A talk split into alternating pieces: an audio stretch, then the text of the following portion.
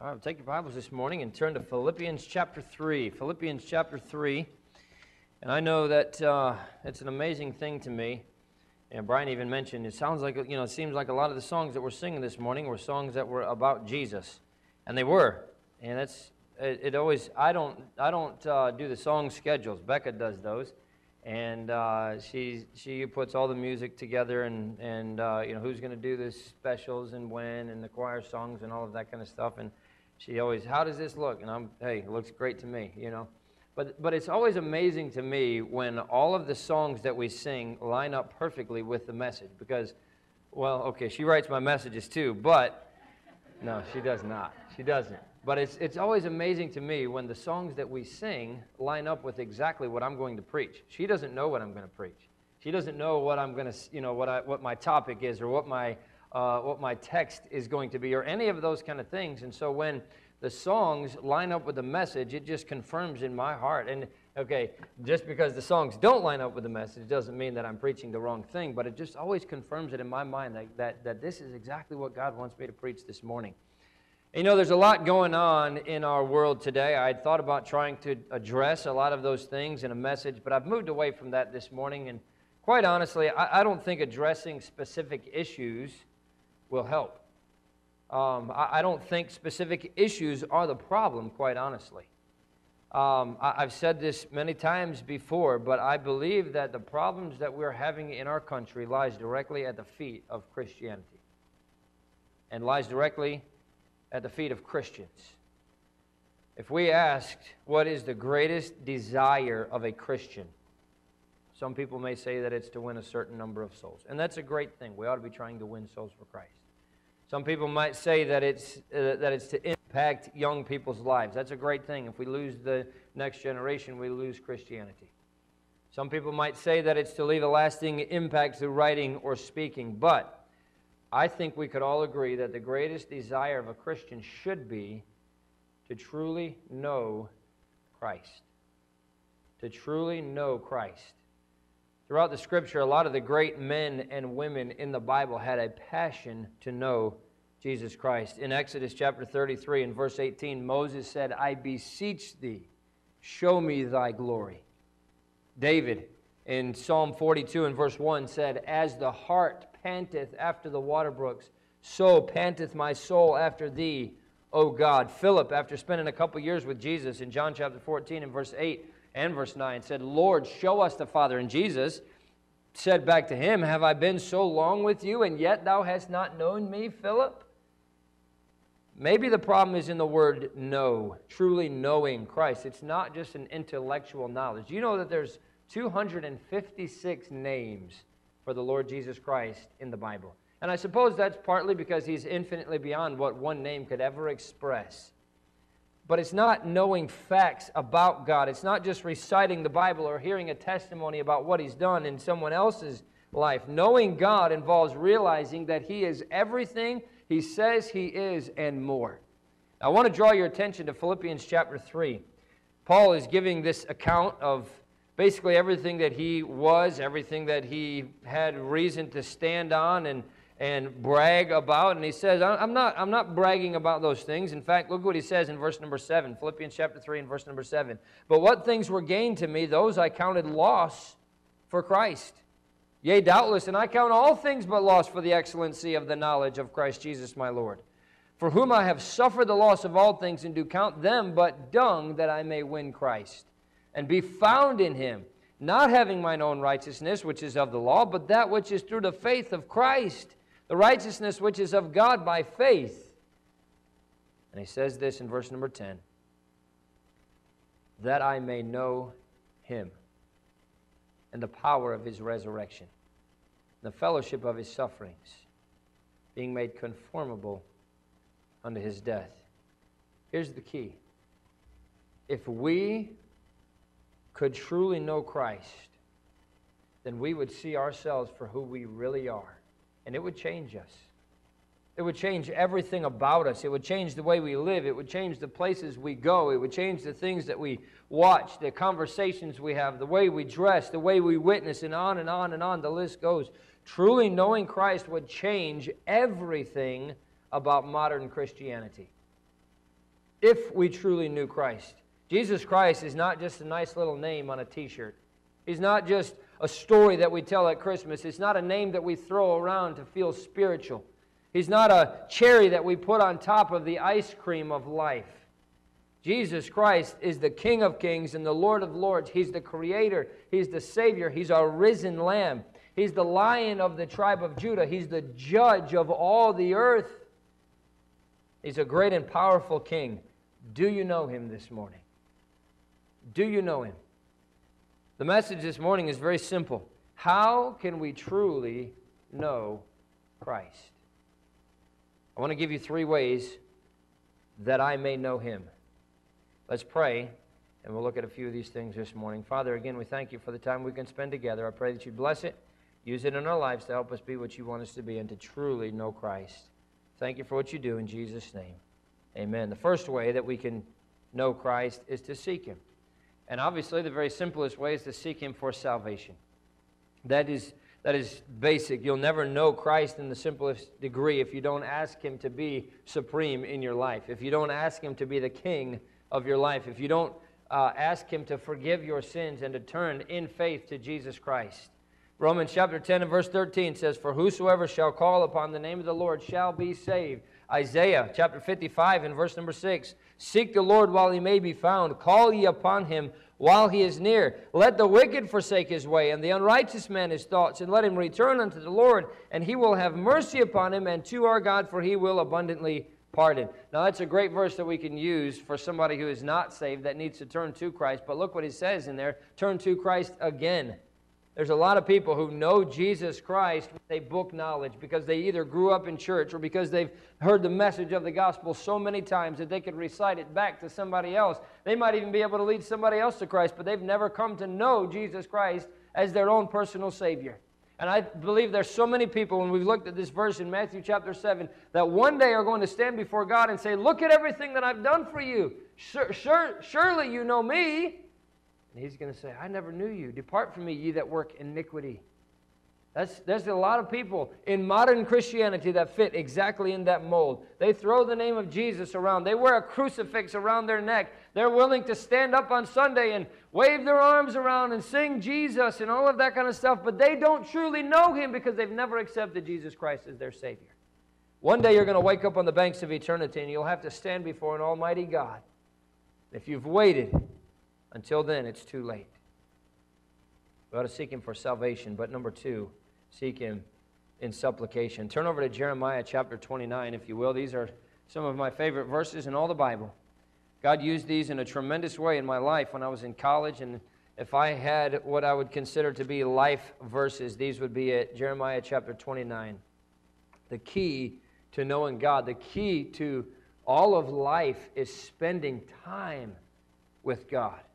I don't have time to go into the whole backstory here in Jeremiah, but Jeremiah uh, gave a warning to the children of Israel that if they did not turn to God, they were going to be carried off into captivity.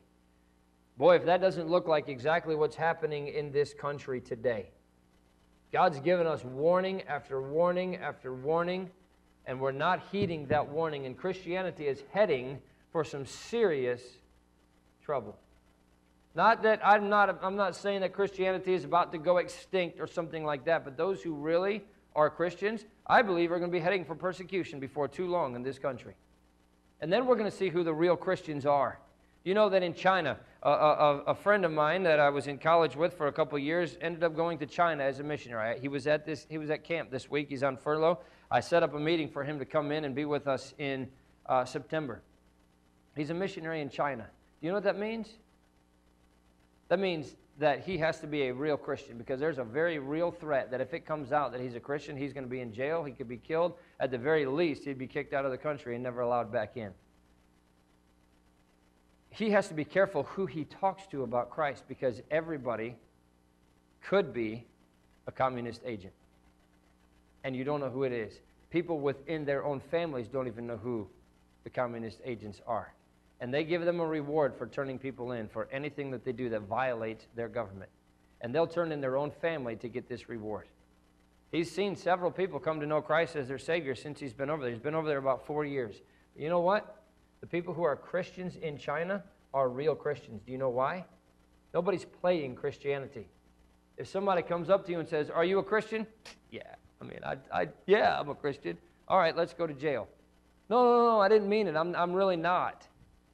But that's what we have in America. That's what so many people are.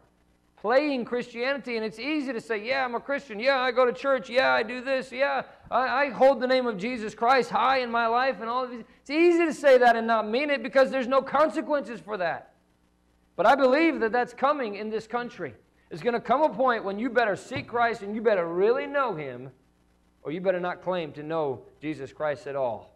And we're going to find out who's the real Christians and who are not. But the Bible says in Jeremiah chapter 29 and verse number 11, they had to be taken captive because they didn't turn back to Christ.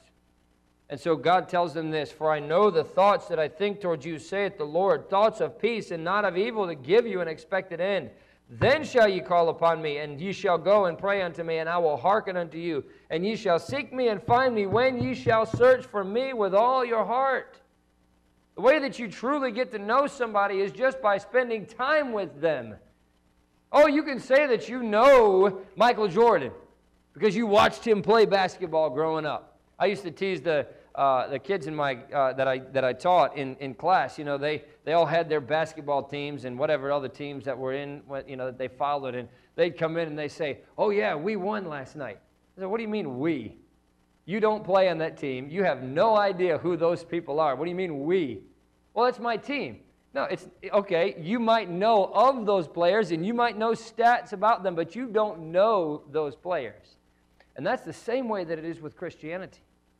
We might know about Christ because we spend so much time in church. We might know about Christianity because we've listened to so many messages and everything else. But do you truly know Christ?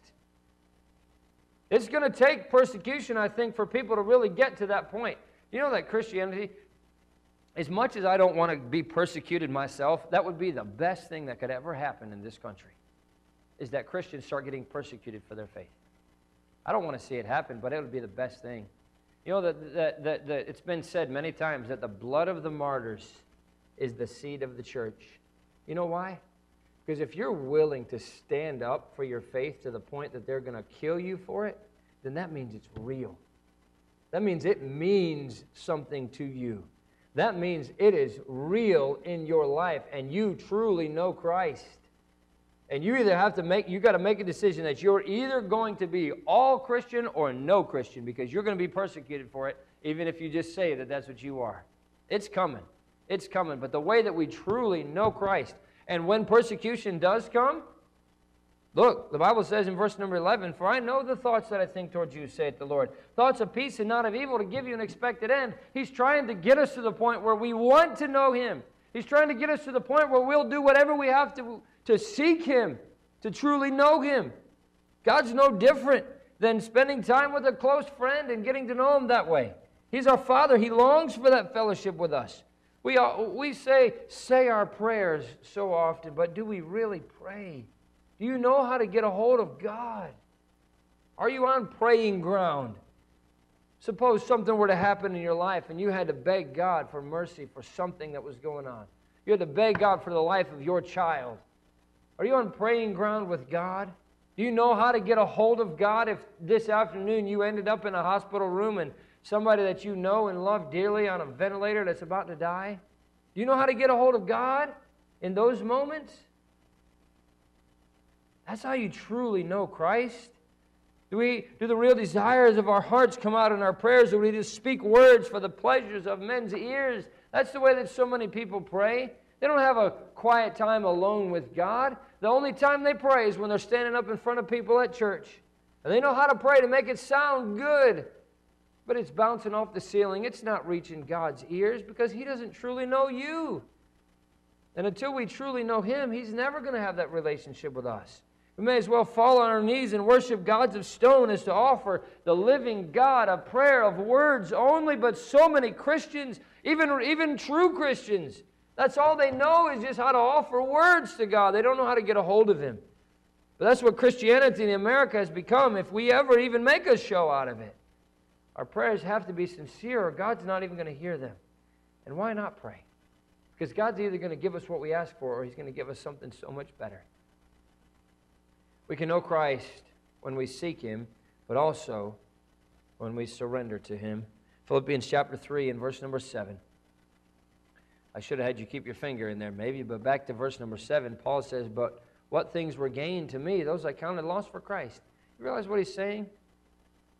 Everything that I can count as an accolade, everything that I can say about me, everything that I've gained, everything that I've become, they don't count for anything. They don't count for anything. He says, But what things were gained to me, those I counted lost for Christ. The only thing that matters is what we do for Christ. That's it. You can't take it with you when you go. Now, I, I, you have to live. You've got to work. You've got to make money. You, there's nothing wrong with having things if God gives those things to you. But do you understand that all of those things count for absolutely nothing in eternity? Only what we've done for Christ is what's going to count in eternity. And Paul says, all of those things that I could brag about, those things are worthless to me. But what things were gained to me, those I counted loss for Christ. Yea, doubtless I count all things but loss for the excellency of the knowledge of Christ Jesus my Lord, for whom I have suffered the loss of all things, and do count them but dung, that I may win Christ. In other words, compared to knowing Christ, everything else is worthless. Everything else is a pile of manure in a horse barn. That's what everything is compared to knowing Christ. That's what he says. Those things for whom I suffer the loss of all things and do count them but dung that I may win Christ. They're worth nothing to me that I could just know him and be found in him, not having mine own righteousness, which is of the law, but that which is through the faith of Christ, the righteousness which is of God by faith. I read a story about a pastor who had been in the ministry for 35 years, and he was pretty successful. I don't know him. I have no idea who it was. His name was not given in this story that I was reading, but God had to bring him to a realization, and he was actually writing this story himself. Uh, maybe his name was given. It's just, it's been lost on me. I don't know. But he was still reeling from the effects of the stock market crash a few years before when he learned that his wife had a, a, a very malicious virus that lasted for two months. And she made it through that, but because she had already survived uh, a bout of lupus, both of her kidneys failed, and she was on dialysis five times a day, seven days a week. The pastor had some health problems that were actually serious himself, but he made it through them. In the middle of that time, he was in a serious car accident that totaled this beautiful car that he had saved up for years and years and years to buy in May of that same year, his father fell down a flight of stairs, died in the hospital a couple days later, just before Father's Day. At the same time, all of that was going on, his, his daughter was threatened by a stalker, and they had to live under that constant threat for months. A month later, his wife had to have surgery to remove a huge blood vessel from her arm to use it as a backup for her hemodialysis, and when they put that artery in, it failed and he obviously they were they were going through all kinds of different things. They they uh, gave her some medicine to combat the failed artery, uh, but that medicine came with some serious side effects, and one of those was that she had a stroke. You think this is made up because it's just one thing after another. But he went home uh, after spending a few days with his wife in the hospital, and he got a call from his wife uh, saying that, that they, doctors were telling her that they weren't expect her to make it overnight. And so he rushed over to the hospital and she made it through. But in desperation, he cried out to God. And he told them that all that had been happening to him finally pushed him over the edge. And he said, I know God doesn't speak in an audible voice, but he said, it's almost as if God said, Good. I've been waiting for you to cast all of your cares upon me. You were over the edge a long time ago. But I was just waiting for you to realize that I am everything you need.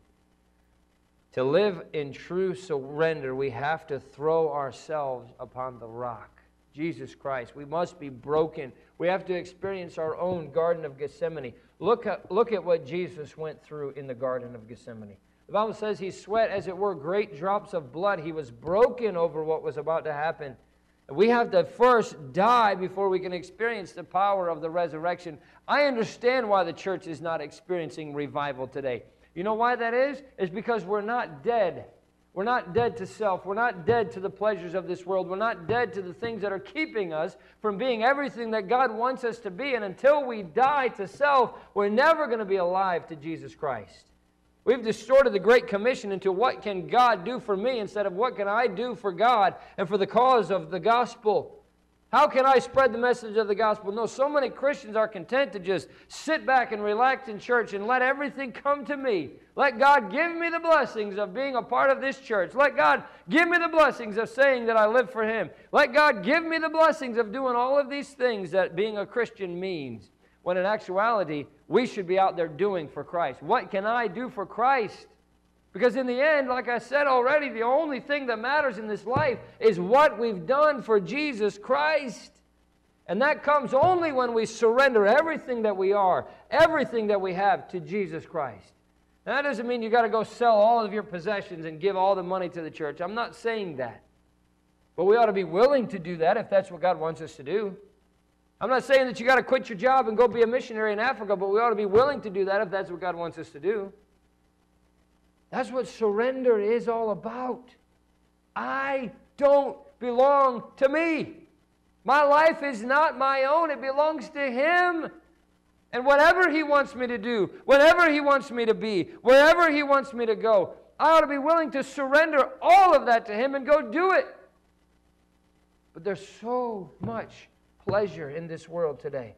There's so much entertainment. There's so many things that we've got to do to enjoy life that everything that Christ wants is in the back burner and everything that I want is in the front. And so many Christians live as if their life belongs to them. Oh, I'll, I'll do anything that God wants me to do. No, not most people. They'll say that, but when it comes down to it, don't ask me to do anything more than what I'm already doing. Don't ask me to give my life to Christ. I already give my money to the church. I already come to church at least once a week. Don't ask me to do more than that. That's what surrender is all about. See, we want the power of the resurrection without the fellowship of his sufferings. But that's what knowing Christ is all about. That I may know him and the power of his resurrection, being made conformable unto his death.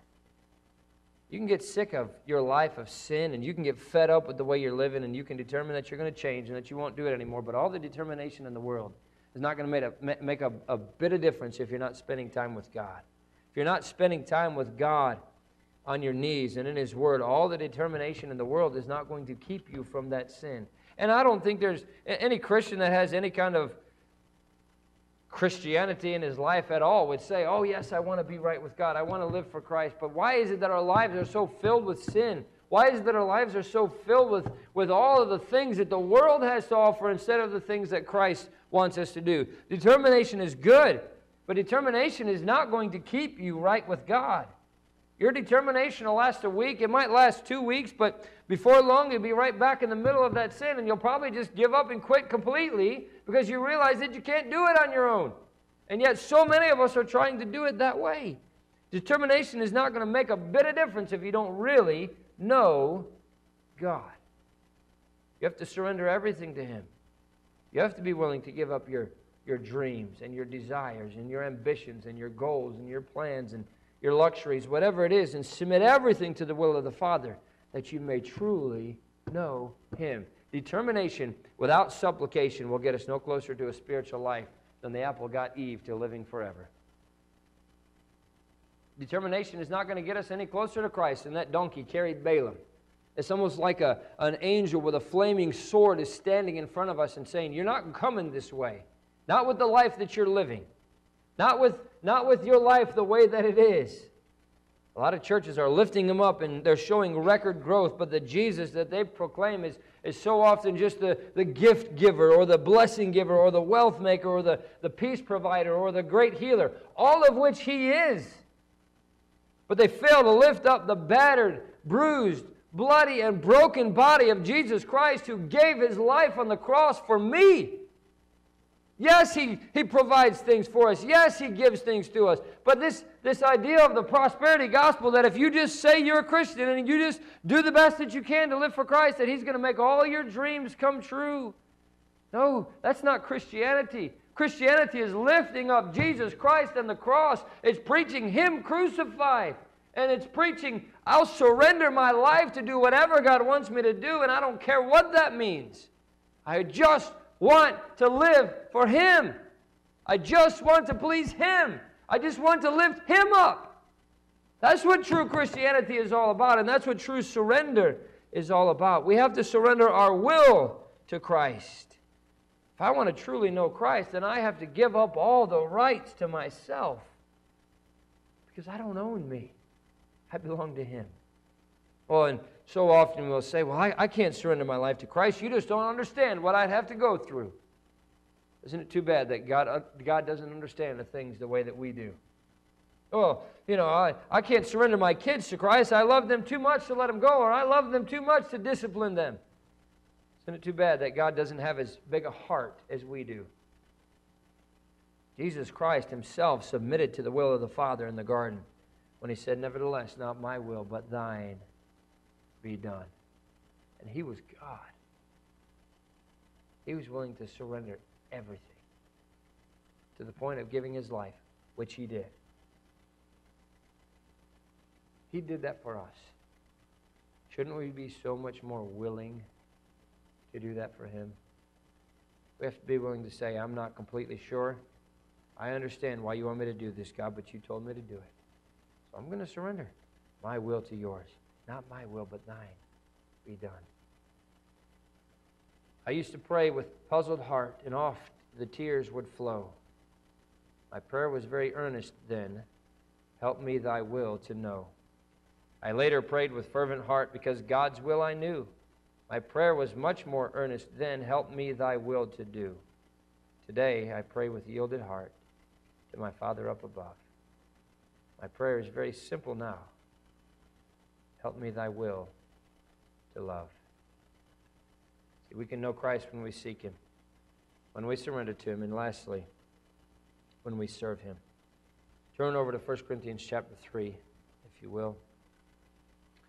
A great violinist, Niccolo Paganini, well known uh, for, for many years, he willed his marvelous violin to Genoa, city where he was born, but only on the condition that the instrument never be played. So, the city of Genoa, thankful to have such a priceless treasure, took that violin, but that was an unfortunate condition. Because the way the wood in that violin was, is that as long as it was used and handled, it showed very little wear. But as soon as you stop playing it, it begins to decay. And so that exquisite, mellow toned violin eventually fell into disrepair. It got eaten by worms, and it's basically useless as anything other than a, a relic. It's anything other than a reminder of the value that it used to have.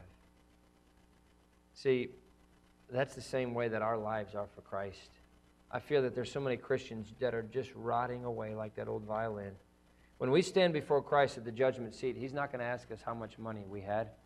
He's not going to ask us how popular we were. He's not going to ask us how well liked we were or anything like that. He's going to ask us to show Him what we did for Him while we were here on this earth. 1 Corinthians chapter 3 and verse 13 says, Every man's work shall be made manifest, for the day shall declare it, because it shall be revealed by fire, and the fire shall try every man's work of what sort it is. If any man's work abide which he hath built thereupon, he shall receive a reward. Everything we have is going to be burned up. Only thing that's left is the things that we've done for Christ. Some days we live in a way that we might hear God say, Well done, thou good and faithful servant. But if we don't truly aim to know Christ, we're never going to hear him say those words when we stand before him. During the American War for Independence, a man in civilian clothes rode past a group of soldiers who was, uh, they were repairing a small defensive barrier.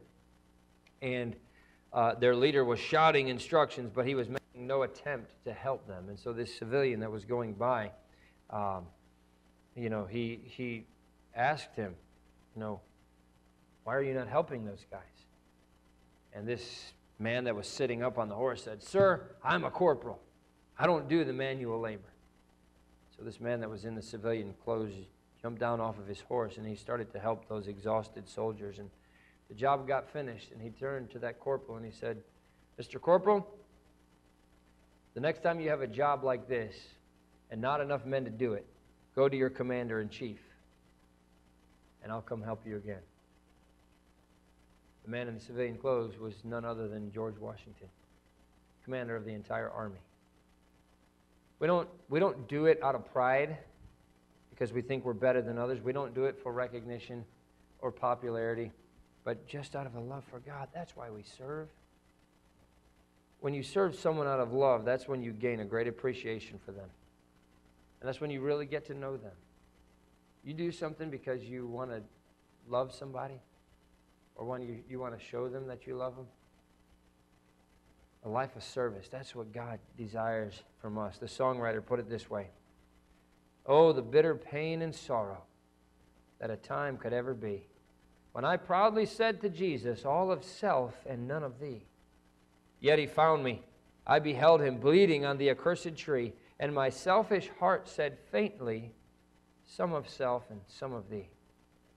Day by day, his tender mercies, healing, helping, full and free, brought me lower while I whispered, Less of self and more of thee.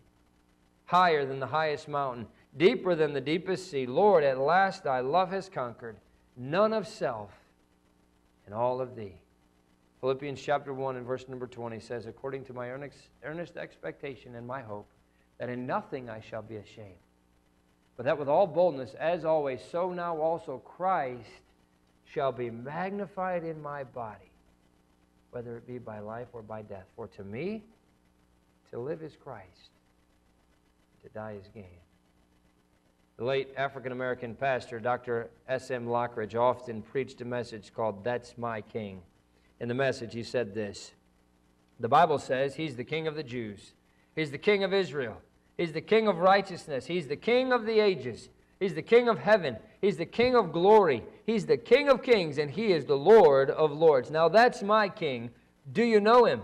No means of measure can define his limitless love. He's enduringly strong. He's entirely sincere. He's eternally steadfast. He's immortally graceful. He's empirically powerful. He's impartially merciful. Do you know him? He's God's Son. He's the sinner's Savior. He's the centerpiece of civilization. He's unparalleled. He's unprecedented. He's the loftiest idea in literature. He's the highest personality in philosophy. He's the fundamental doctrine of true theology. Do you know him?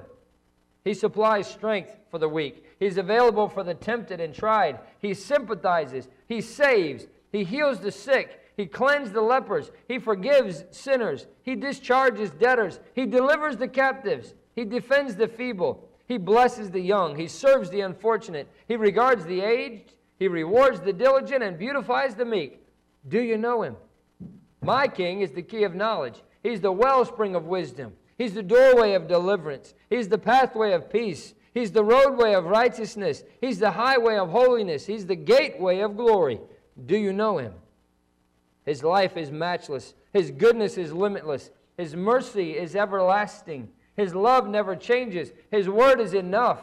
His grace is sufficient. His reign is righteous. His yoke is easy and his burden is light. I wish I could describe him to you. He's indescribable.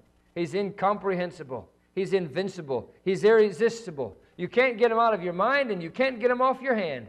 You can't outlive him and you can't live without him. The Pharisees couldn't stand him, but they found they couldn't stop him. Pilate couldn't find any fault in him. Herod couldn't kill him. Death couldn't handle him, and the grave couldn't hold him. That's my king. He always has been, and he always will be.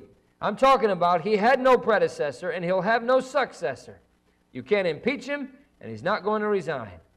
That's my king. Do you know him this morning? No, I mean, do you really know him? True transformation comes about as a result of deep hunger for God. I can't help but think that that's exactly what's wrong with Christianity today. There is no deep hunger for God, there is no deep thirst for holiness. But you know, just like a helpless baby cries out when it needs something. It doesn't care who's listening, doesn't care where it's at. As long as it get what, gets what it wants, he's willing to do whatever he has to do to be heard. We have to become desperate for God. God desires for us to know him. He wants us to get as close to him as we can. He, he desires for our lives to be a beacon to this world that is obviously lost its way. But we'll never be anything without truly knowing Him. Without seeking His face. Without surrendering everything to Him. Without serving Him, we're never going to be the type of Christian that God wants us to be. See, Christianity is in desperate need of revival. It's in desperate need for real Christians. It's in desperate need for us to truly know Jesus Christ. The world is in a tailspin. Our nation is in a tailspin. And the only way that we're going to get it back is to focus on Christ and on taking Christ to this lost world. It's time to get serious about being a Christian. And we're time for playing at this thing that we call Christianity. Won't you just give up to God and be willing to do anything that He wants you to do? Be willing to be anything that He wants you to be. That I may know Him and the power of His resurrection. What a need. What a goal. Do you know Him? Let's pray. Father, we love you. Again, we thank you for the time that we can spend together around your word. Pray that you'd help each one of us to take a deep look inside our own lives and evaluate whether we've surrendered everything to you. Evaluate whether we're really seeking you. Evaluate whether we're on praying ground. Evaluate what our prayer life looks like. Evaluate what our spirituality really looks like. Am I just a modern Christian going through this world playing Christianity, or do I truly know you? God, I pray that the Holy Spirit would move in our hearts this morning. And that you'd give us a desire greater than we've ever had to truly know Christ and to truly share him with others and to truly see a revival in our own lives. The only way we're going to get this country back is if we see a revival. And God, I pray that you'd start it right here in this place. Start it with me. God, we might see you do some great things.